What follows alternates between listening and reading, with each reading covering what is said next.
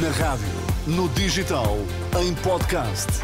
Música para sentir, informação para decidir.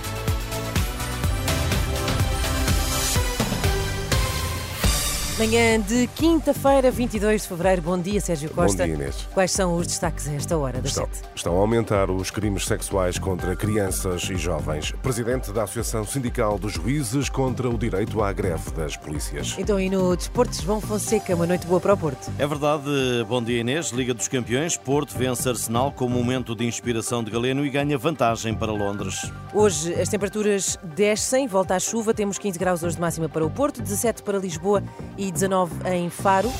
Vamos lá edição das 7 na Renascença com o Sérgio Costa. 2023 foi o ano em que foram reportados mais crimes sexuais contra crianças e jovens, de acordo com os dados da Associação Portuguesa de Apoio à Vítima, a que a Renascença teve acesso.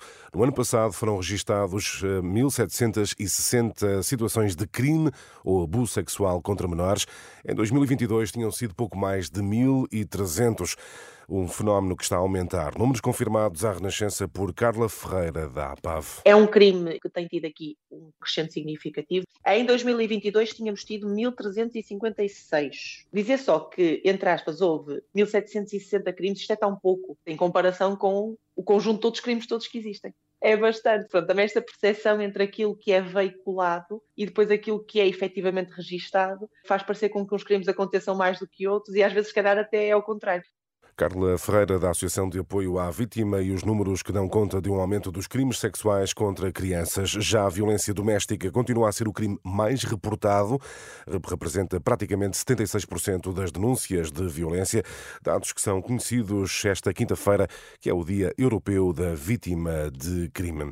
O presidente da Associação Sindical dos Juízes contra o Direito à Greve das Polícias, em entrevista ao programa Hora da Verdade, da Renascença e Jornal Público, Manuel Ramos Soares, diz que, a acontecer, seria uma desnecessária alteração à lei que teria de ser estendida às Forças Armadas. Não é necessário que os polícias tenham esse direito. E também não acho que seja adequado. Se amanhã houver uma proposta qualquer de um partido qualquer no sentido de atribuir às polícias a possibilidade de exercerem direito à greve, depois a seguir pergunta as Forças Armadas e eu, se essa matéria for discutida, acho que os partidos, o Parlamento, não deve aprová-la. Manuel Ramos Soares, excertos de uma entrevista que pode ouvir mais logo a partir das 11 da noite e que está já disponível em rr.pt. Avanços e recuos de Pedro Nuno Santos em poucos dias diz tudo e o seu contrário se no debate de segunda-feira anunciou viabilizar um governo minoritário da AD. Ontem assumiu que, afinal, o PS não se sente obrigado a fazê-lo. Em causa, diz o líder socialista, o silêncio de Luís Montenegro e do PSD sobre esta matéria. O PSD não está disponível para garantir ao PS aquilo que o PS eh, garantiu. E por isso nós sentimos desobrigados. Não, não podemos exigir ao Partido Socialista que garanta aquilo que o PSD não está disponível para garantir e que é algo tão simples. Pedro Nuno Santos aqui a recuar na garantia dada na passada segunda-feira. Poucos minutos depois, garantiu que nada mudou quando voltou a ser questionado pelos jornalistas. Já tive a oportunidade de dizer uh, no debate que nós não apresentaremos nenhuma moção de rejeição, nem viabilizaremos nenhuma moção, nenhuma moção de rejeição se o Partido Socialista não ganhar ou não tiver uma maioria para E isso mantém? Isso mantém-se. Agora, aquilo que nós queremos é reciprocidade. Queremos que o PSD responda ao repto do PS da mesma forma que o Partido Socialista uh, se disponibilizou sobre essa matéria, não há nenhuma alteração. Pedro Nuno Santos, já o líder da AD, acusa o secretário-geral socialista de agir por conveniência. Luís Montenegro diz que Pedro Nuno Santos demonstra imaturidade política. Foi sol de pouca dura. O doutor Pedro Nuno Santos quis dar uma de moderado e acabou por trazer ao de cima a sua imaturidade política e falta de preparação para poder dar credibilidade a um projeto governativo. Luís Montenegro.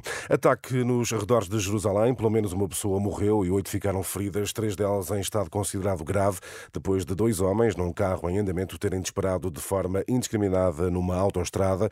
Os atacantes foram abatidos pelas autoridades que continuam a fazer buscas, uma vez que não foi excluída a possibilidade de haver mais terroristas na zona do atentado. Tempo agora para as notícias do desporto. João Fonseca. Galeno foi decisivo na vitória do Futebol Clube do Porto contra o Arsenal. Minuto 94 e o luso-brasileiro voltou a mostrar-se decisivo na Liga dos Campeões com um extraordinário gol que dá vantagem por um zero na eliminatória aos portistas. É, acho que o mérito desse gol acho que é de toda a equipe. É, pelo que a gente fez nos 90 minutos, a gente trabalhou bem, a gente defendeu bem. É, e é isso, a energia estava dentro de campo. É, para quando é, a gente recebeu essas oportunidades de chutar o gol, a baliza, é, e fui muito feliz e, e, marcar o grande gol e sair daqui com a vitória. Galeno A da Zone, Porto que joga a segunda mão em março no dia 12, hoje avança a Liga Europa, Benfica em Toulouse, 2-1 a seu favor, o Braga a ter de virar a derrota por 4-2 mais logo em casa do Karabakh, duas partidas começam às 17h45, mais tarde Alvalade recebe o Sporting Young Boys, Leões na frente do play-off da Liga Europa por 3-1, partidas para acompanhar com relato aqui na Renascença. Até já João. E Sérgio, hoje chega aos cinemas o filme Soares é Fixe. É verdade, realizado por Sérgio Graciano, o filme retrata a noite das eleições presidenciais de 1986, em que Mário Soares derrotou Freitas do Amaral. O filme assinala o centenário do nascimento do fundador do Partido Socialista. A jornalista Maria João Costa assistiu à antestreia. Mário Soares, Freitas do Amaral, taco a taco, Vai ser uma noite longa. A noite foi a de 16 de fevereiro de 1986. O país escolhia quem seria o próximo presidente da República. Por um voto se ganha.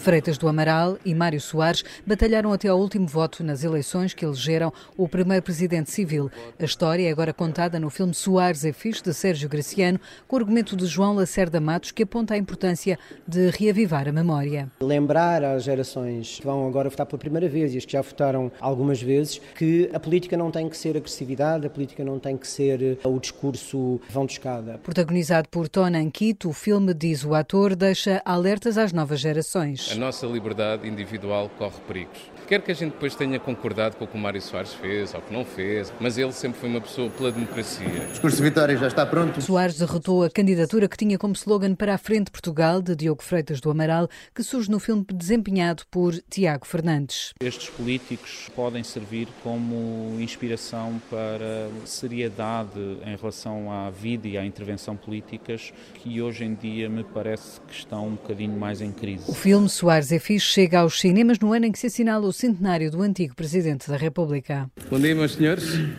Bom dia, obrigado, Dr. Soares. Um trabalho de Maria João Costa. Hoje estreia nos cinemas o filme Soares é Fixe, centrado, Inês, nas eleições presidenciais de 1986, provavelmente das mais emotivas eleições do Portugal uh, democrático. É verdade. que todos terão memória dessas eleições, mesmo para quem tinha, uh, tinha acabado de fazer 10 anos, uh, que era o meu caso. Ora bem, ia dizer precisamente isso. Eu acho que é a primeira, são as primeiras eleições de que eu tenho memória, assim, já como ser pensante que só tinha 5, 6 anos, pois. mas eh, tenho essa, tenho essa recordação. Sim, mesmo é, para quem era muito eleição. novo, lembra-se, é havia empenho, muito participada, sim sim, sim, sim, sim, muito aguerrida a, campanha, sobretudo na segunda volta. Aliás, as únicas eleições presidenciais que motivaram uma segunda volta, portanto, é, foram muito participadas. Até já, Até Sérgio, já. são 7 e 8.